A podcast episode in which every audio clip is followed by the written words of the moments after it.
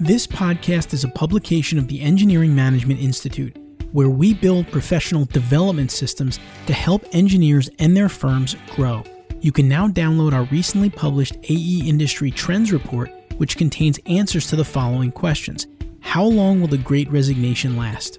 Are firms still allowing remote work, and how is it affecting their productivity? How are successful firms using data to create people centric cultures? You can find answers to these questions and more in our latest report, which you can download at engineeringmanagementinstitute.org.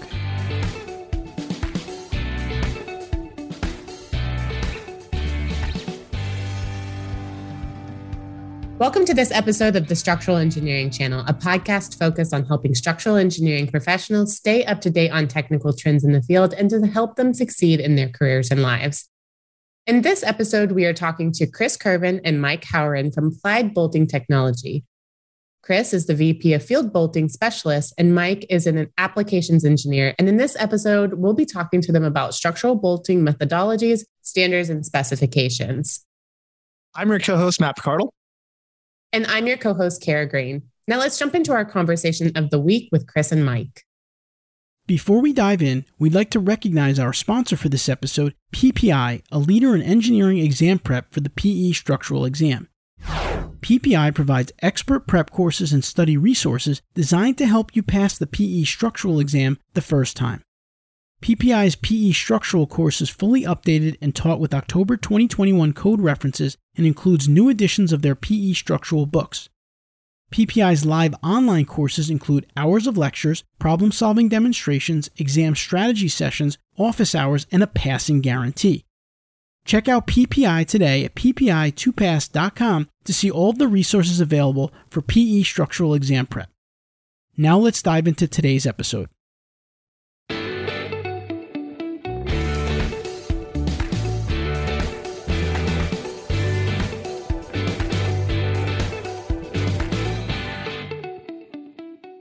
Chris and Mike, first, welcome to the show. We're so happy to have you on today. Could you tell us a little bit more in your own words what both of you do?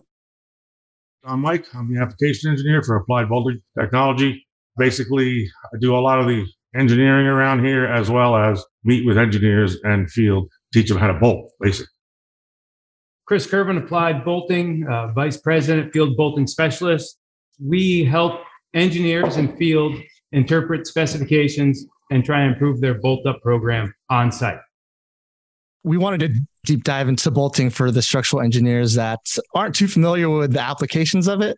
Mike, could you talk about some of the differences between torque and tension? I know engineers, what's most important to them is to get that tension on those bolts, but they may not be too familiar with the nomenclature. Could you go into some of the differences between those two? So you need torque to achieve tension because basically torque is a rotational. It's how hard is it to turn a nut, basically. I have to torque the nut so I can actually squeeze the steel and create the tension within the fastener. So torque is a way to achieve tension, but it is not what's required for AISC RCSC. This is the latest AISC RCSC manual. It's a free download at boltcouncil.org. And this has all the rules on how to do structural bolting and has the minimum values. While engineers require a certain amount of tension in the bolt, the field has to apply a certain amount of torque. Unfortunately, the field often confuses the two and thinks if I expend this amount of torque, I will achieve this amount of tension. And that doesn't always work that way. Sometimes it does, sometimes it doesn't. Now, if you like, I could show you basically a demonstration of that. Sounds great. Yeah, that would be great. So this is a Skidmore Wilhelm hydraulic tension calibrator. You know, you tighten a bolt into it and it tells you how much tension you've achieved. So what I'm going to do is I'll tighten a bolt. I'll tighten this rusty bolt. I have a brand new bolt here. This is brand new. We buy them new, we put them out by shipping, and we let them rust up just for this demonstration. It's about five days of exposure to our beautiful Vermont weather, which might be different in Plano or in San Diego. So what I'm going to do, it's a 7 8 A325 bolt. The minimum required bolt tension for this bolt, as per AISC RCSC, is 39,000 pounds. So that means I got to bring that right about here, right about there. Did you read the 40? Yeah. So that needle's got to go there, that bolt to be added properly tightened. I'm going to apply 500 foot pounds to it. We're going to prove out torque and tension. Now I'm going to go to a quick computer screen that's going to show you Torque is rotation. It's how hard is it to turn a nut. It's measured in foot pounds. Tension or pre-tension is measured in pounds. And that's the one we want. We want the tension, not the torque. They're related this way. T equals PKD. Your input torque, your achieved tension, your nut factor, and diameter of the bolt. What I'm going to do is I'm going to tighten this bolt with 500 foot pounds and see if we can get to that, how close we get to that 40. Before you get there, Mike, so this gun's going to sense 500 foot pounds and shut off. What doesn't it know? Doesn't know how much tension's been achieved. It just applies that whatever torque you're telling it to. Right. What do we set at, Mike? We set at 500. We're going to put 500 foot pounds on it and see where we land. Give it a bump. I didn't get anywhere near 40. Looks to be like just south of 20. Yeah. This is what we got to work with. T equals PKD. My input torque was 500. For our podcast listeners, they basically have a Skidmore machine where they put in a, a rusty nut and they're supposed to tighten it. And they have a torque gun and they essentially torque the nuts with the specified torque, 500 foot pounds. As the engineers, we wanted to specify, let's say it was the 40 kip mark or the 40,000 pound mark. And it didn't get there, even though we're specifying that. And they thought the torque gun with 500 foot pounds would, would reach it. So it's not exactly doing it in this case. So my input of 500 foot pounds did the minimum required tension. So my minimum required is 39,000, essentially 40, with a 7 8 inch A325 bolt. I've only got four terms here. If I want to meet achieve the minimum, something's got to give. I could possibly increase the torque. More torque would mean more tension. That'd work. How much more? I don't know. Peak, 39,000. There's no wavering on that. That is the minimum. AISC says I want 39,000 pounds on every 7 inch A325 bolt. If I call AISC and say, hey, how about 18? They're going to say, put your boss on the phone, you're fine. D, 7 eighths. The bolt is what it is. So the only thing we have left is that K. And K is a nut factor. It's friction. It's where the rusty nut threads are grinding against the rusty bolt threads. It's where the rusty nut is grinding against the rusty washer. When you want to alleviate friction, you lubricate. And for all of our listeners, he's currently removing the rusted bolt from the Skidmore machine. This is torque. This is torque. I can't even get it off. So what's going to happen is we're going to break the bolt. So the United States Construction Code, AISC and RCSC has not allowed a standardized torque value for structural bolts since the 1950s. However, you believe that there's this is still the predominant way to install structural bolts. Can you talk to us more about this and maybe what you see in the future? Everyone's grown up with torque. Whether you worked on your old car when you were 17 years old, you had to apply some sort of torque value out of some sort of manual. It also, a lot of it bleeds over from the piping industry. Piping is always bolted with torque. They're issued torque tables. And you go online, you can find any one of these books. This is free from Ajax book, Ajax Bolt, and there's some torque tables. They're easy to find. You'd be able to find a torque table on your smartphone in about four minutes or 44 milliseconds. Everyone thinks that way. It's just always done that way. The earlier editions of the uh, RCSC actually didn't even have a calibrated wrench or torque installation method allowed. It was taken out in the late 70s and put back in in the 80s with a whole lot of rules. And those rules are you will test your tool with the hardware you have three times for every unique fastener. When I say unique, I mean one a single production lot of nut, a single production lot of washer, and a single production lot of bolt. So let's say it's A, B, C. Those are lots. I take three of these fasteners, put them in a Skidmore, apply whatever torque I think is going to work, and then hope that needle goes above 40 or above 39 minimum, but 40, 41. And I have to do that every day. And I have to do that for every tool. If I have a different tool, I have to take three bolts and test that tool with three bolts and every day as well. Torque installation, what used to be, you know, just go get a torque value, has turned into test bolts continuously. Because if I get a different production lot of nut for the same washer and bolt, I have to test it again. AISC RCSC requires more testing than any other national standard. In Europe, you would test, say, this a seven eighths by three and a quarter. You would have to test one length, and then you don't have to worry about three and a half and three and three quarters. AISC RCSC says test every unique fastener assembly three times a day with every tool under whatever bolt condition it's going to be. So this one's a brand new bolt. If I had uh, this bolt didn't have the shiny, basically quench oil left over from uh, processing, I would have to test it in the condition it is to be bolted in. And that's a problem when torque is used, is that someone might do all the testing when the bolts are new, but in the field, that's not really what happens. They'll take a bolt, stuff it into the steel, say, we have to go do some other work. We'll final tension it later on. That K factor has changed by that time. And that torque that might have worked is no longer going to work. No, I think that's perfect. Let's try this one more time. Take a different Skidmore now. Set um, 500 and the gun will shut off. So looks like just south of third. Looks like 27, 28. This is still a rusted bolt, correct? Rusty bolt, yeah. It's the same bolt lot as the other one. Yet the other one only gave me what, 15 and broke my skid We have a lot of these rusty bolts. We can do this as many times as you like. I think it's a part of the game. That's what happens to rely on torque to see that your bolts have been tensioned. Is that you can see that it's not graded on the bolt, but the tension you're desiring that's mandated, that's part of the specification, we're not getting it. We should give it one more time. Let me have a go at it. You have a go at it because obviously I'm not. See if I have the magic touch to make torque not work. But this is what's happening. You know, we have 900 foot pounds of torque in reverse. We're trying to loosen the bolt. And just because we're applying a torque doesn't mean the bolt's been tensioned. Again, we've got a bolt that's been left outside of our warehouse here for five days in Vermont. Not the worst environment, but we can see that if you give me a tight shot, Mike, that there's some red rust on there. That red rust, which only takes about five days again, conspires against us. We won't be able to hit the min required bolt tension, but we'll hit the torque. And again, the torque is our interpretation, 500 foot pounds. We're going to see if that works. And again, the gun, when it senses 500 foot pounds, is going to shut off for us but it's not going to know how much tension that's been developed. The Skidmore, this bolt tension measuring device, is going to know how much tension's been achieved, but it doesn't care. It doesn't know how much tension's been applied. Mike is drawn out for us in the back. Go backwards for me, Mike. We're after 39,000, 7 8 A325 volts. We're applying 500 foot pounds, and we hope to achieve the specified 39,000 for the 7 8 inch A325 volt. Third attempt, this time we've achieved 25,000. So for our experiment today, we've achieved everything from, I think we had 18,000 yeah. to 30,000. In this case, just about 25. What's going to happen to the bolt and the seal? Is the engineer going to say, hey, 25,000 is good enough? No. No. Are they going to say, put a different bolt diameter in? No. The only thing that's left is K. We're going to try and change K. All right, 500 foot pounds in reverse isn't going to do it. Let's just jack it right up to 900. We have to work this one out a little bit.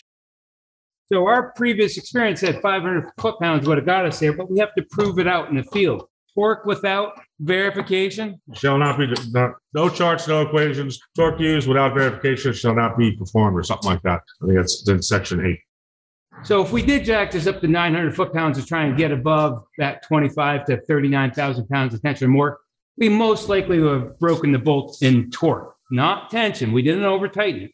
The Skidmore says we weren't too tight, but we would have twisted it too. Do you have a torque example, torque failure example here, Mike? Yeah, we just made it. There we go. So what you can see here is a spiral to the grain of the fracture. So people would say, hey, listen, we put on 900 foot pounds, the bolt broke. It was too tight. No, it wasn't too tight. The K factor was so bad that we twisted the bolt into two pieces. What we're going to do now is we're going to apply some stick wax. This is a cutting tool lubricant, tap and dot lubricant. And we're going to do a few stripes on the washer face of the nut and the threads of the bolt. So the threads of the bolt have been waxed. Now the washer face of the nut. Now the threads are the obvious part because we know we have threads grinding against threads. But the washer face of the nut is also going to grind against the washer itself, consuming most of our torquing effort as opposed to achieving bolt tension. So hopefully this will make our lives easier and for our listeners, they just showed us the torsional failure of a bolt. And they showed essentially like as you break a bolt in half, essentially through torsion, there's essentially a circular pattern on both sides where it has sheared through. And then what he has applied onto the Skidmore machine is the same rusted bolt, but now with essentially a wax on the external threads of the actual bolt and the internal threads of the nut to help, I guess, reduce the K factor. So reduce the friction between the two surfaces. Said like a true engineer. Thank you. So we're back to 500 foot pounds. Hopefully, we'll get more than the tension we achieved, which is about 25. And really, what we're after is 39,000 pounds of tension or more, 39 kips. And I'll look with the trigger now, you'll hear it. And I'll give it just a bump more, and the gun shuts off for me. So there's 51,000 pounds of tension.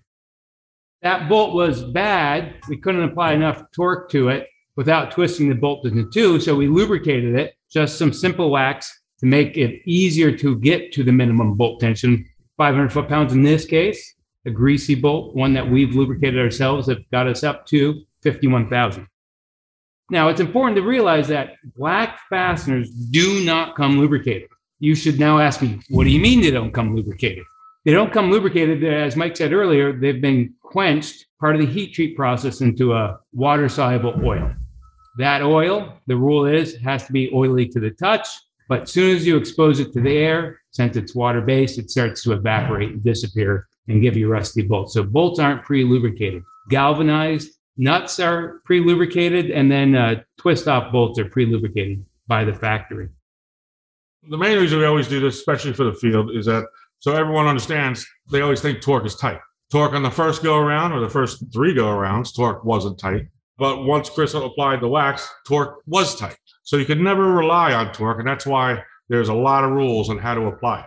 You have to test it every day, every fastener, every combination of fasteners, and every tool. And every time you change an airline, let's say someone is doing a uh, pneumatic wrench, they have two lines of hose. If they go to three lines of hose, they have to come down from the steel and test again. So torque is only a good method if you can do all your bolting in one or two days. Anything beyond that, you're throwing money out the window. I was going to ask what the uh, alternatives was. If they're not doing it in two days, what are the other methods that they could use in terms of bolting that would be more efficient or the different types of bolting?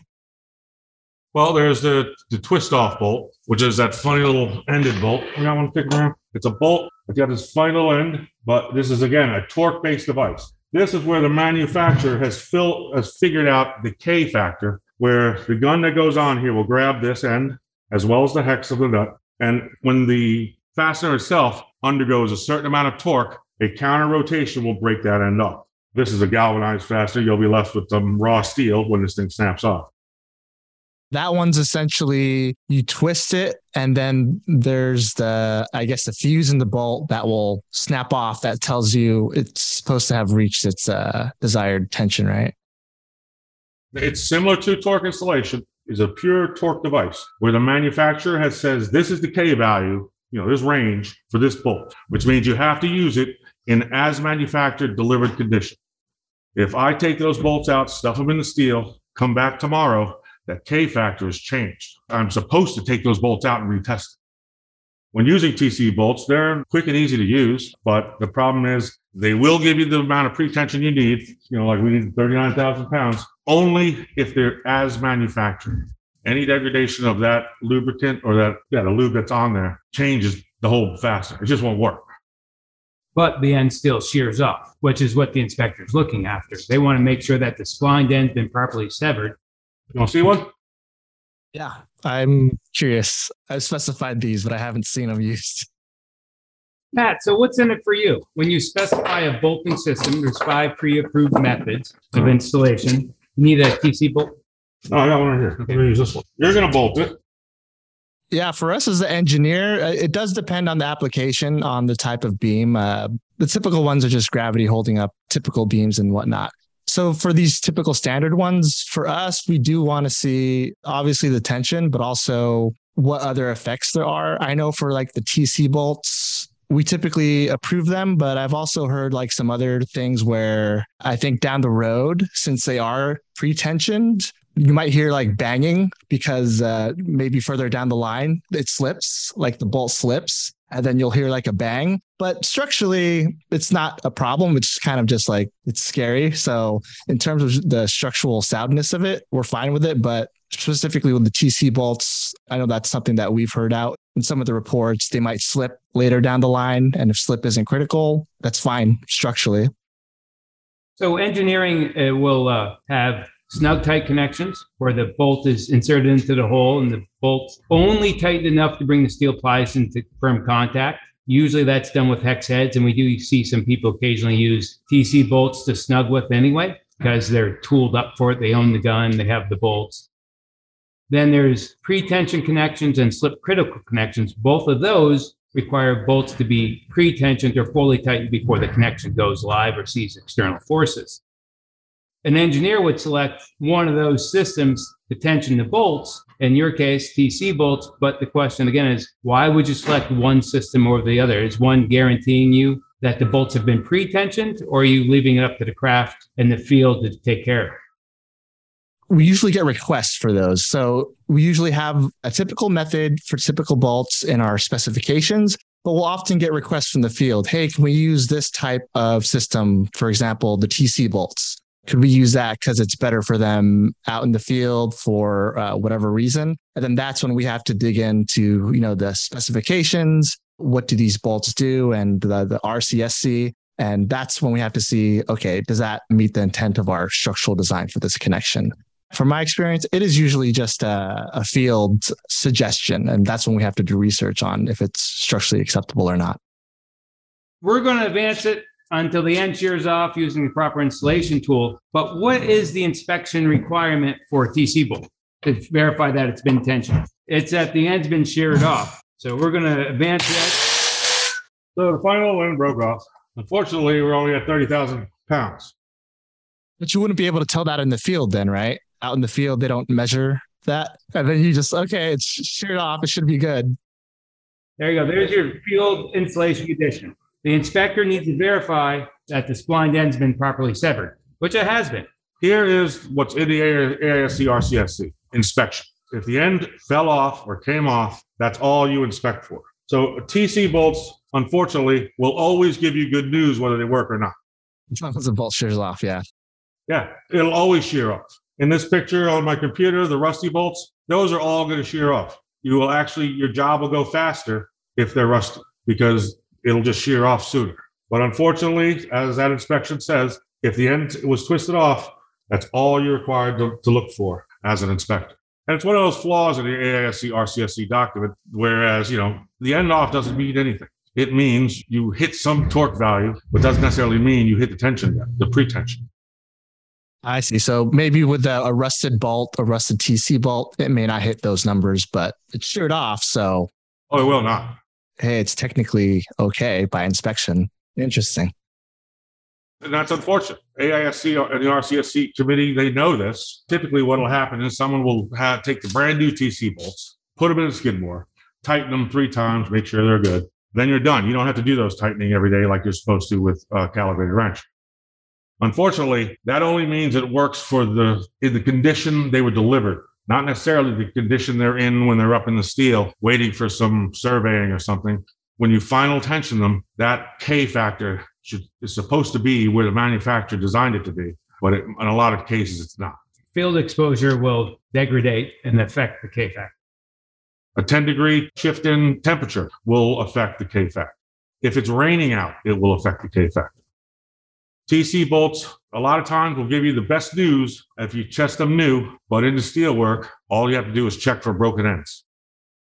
For our engineers who may have a preference for this type of bolting, just due to the fact that it's very clear that they have been pre tensioned regardless of K factor, what's something that should be maybe like a, a, best practice for them if they want to have these used on their site. Like should there be a day of testing that they require in order to main to understand the k factor and the torque associated with the the pre-tensioning load? Ideally they should stuff them snug them snap them in as delivered condition. If a day or two has to pass you're supposed to pull the bolts out and test them to make sure that they pass. So as the sooner you snap the ends off. The sooner you take it out of the keg and snap the ends off, the better. Anything else between the frost in the morning and the sun in the afternoon is no real guarantees that you will get that minimum required tension per AISC RCSC. So RCSC does not prescribe a timeline. They just say if the condition of the fastener has changed, testing should be re-performed. Do you have any advice for structural engineers that are specifying these bolts? And with your experience out in the field and with these bolts, are there any things that you wish uh, engineers would know more of, or tips on how to specify or things to watch out for? It's just that they're torque based. they're not, and again, ASTM has changed the name of them from twist off tension control just to twist offs because they're torque based. So they have to be, as Mike said earlier, installed in the as manufactured condition. If that changes, you can't go backwards and relubricate. You should retest to verify that you're still at 105% of min insulation tension or more in your hydraulic load cell or your Skidmore, some sort of bolt tension measuring device. One of my big takeaways was yeah, just because it's torque based, it's not always going to reach the specified tension. And even though some of these tests, they may not, but it's good to know that. The biggest downside to bolting is that torque isn't tight, no matter if you're using a torque can be tight, as Mike would tell me. Torque can be tight, but you have to keep the fasteners in the as delivered condition, hex set assemblies, store them, keep them out of the weather. If you treat them like a commodity item, they'll come to bite in the backside. So we want to store our bolts. We want to keep them out of the weather. When we can, apply additional lubricant to make it easier, requires less torque to get to the same tension or achieve more tension with less effort, even. That and training the craft are some of the more typical or critical things we need to look after in the field to make sure that they know they're after bolt tension, not torque. Just because the gun stalled doesn't mean we've tensioned bolts. Before we finish off, was there anything else that uh, you wanted to add or, or show us before finish off here? We make direct tension indicators, which is one of the four, uh, five bolting methods. And what it is, it's tension based. You need a, as much torque as it takes to tighten it and for the DTI to indicate. So we'll show you that real quick.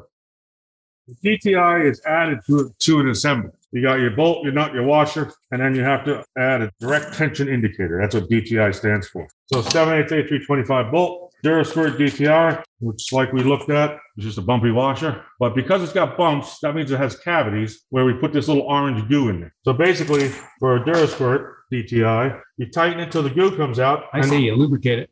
You basically tighten it till the goo comes out, and then you're done. It's torque independent. Doesn't matter what my gun is set on.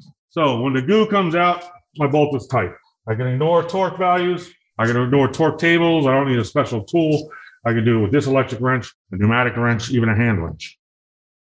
For our listeners that are listening, there's essentially a washer that has cavities in it, that has goo in it. You're essentially tensioning the bolt until that goo comes out. But what essentially means is that it's tension based. So when that washer and you see all the, the goo come out, the orange goo, that means it's tensioned properly. It's not torque based. It has that compression or that tension inside that washer. And that's a good indicator. It's basically measuring what the engineers want. It's achieving that tension that the engineers want.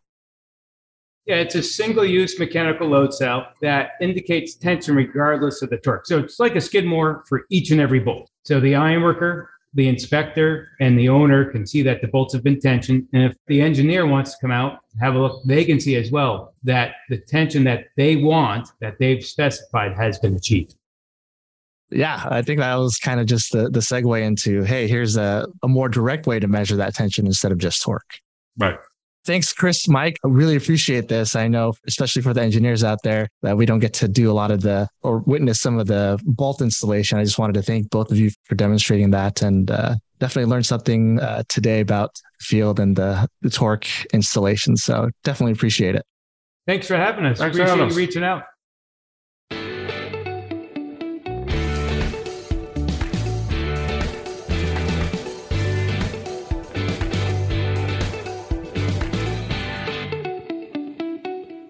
Hope you enjoyed the episode today. We'd love to hear your feedback, comments, and or questions. To leave them, please visit structuralengineeringchannel.com. There you'll find a summary of the key points discussed in today's episode, which is episode number 88, as well as links to any of the resources, websites, or books mentioned during this episode. Don't forget to subscribe to Apple Podcasts, Spotify, or wherever you listen to your podcasts. Until next time, we wish you the best in all of your structural engineering endeavors. Thank you for listening, and don't forget to download the latest version of our AE Industry Trends Report to get answers to the questions that you want to ask your staff, but you may be afraid to do so. How long will the great resignation last? How long should you allow employees to work remotely? And how are successful firms using data to grow sustainably for the long term? You can learn the answers to these questions and more by downloading the report at engineeringmanagementinstitute.org.